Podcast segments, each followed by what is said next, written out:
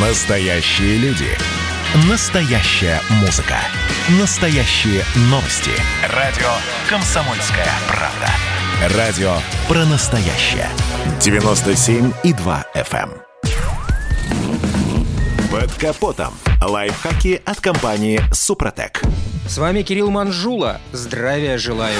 Мы очень много говорили о технических особенностях автомобиля.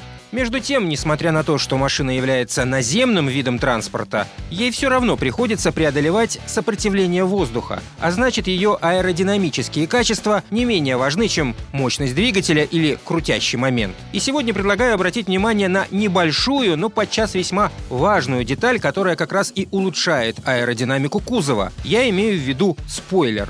Аэродинамическая система кузова включает несколько рабочих элементов. С помощью встроенных в бампер дефлекторов создаются завихрения, которые изменяют однородность давления снизу и помогающие возникновению прижимной силы. Часть потоков направляется под днище, другая идет в тормозные механизмы для их охлаждения. Ну а большая часть перебрасывается через кузов наверх. Воздушные массы обтекают автомобиль для снижения образования воздушной подушки впереди. Однако при срыве потока с кузова появляется так называемая противодавление, когда газовые завихрения и турбулентности создают зону низкого давления, которая всасывает в себя воздух извне. Эта зона тянет за собой машину и препятствует ее движению вперед. На высоких скоростях задние турбулентности могут вызвать рост потребления топлива до 60%. И в особенности сильно этот эффект заметен на машинах с резко обрывающимся кузовом, то есть на хэтчбеках, универсалах и на внедорожниках. Косвенно его можно наблюдать по поведению частичек пыли и другой грязи в воздухе. Они не оседают на капот и крышу,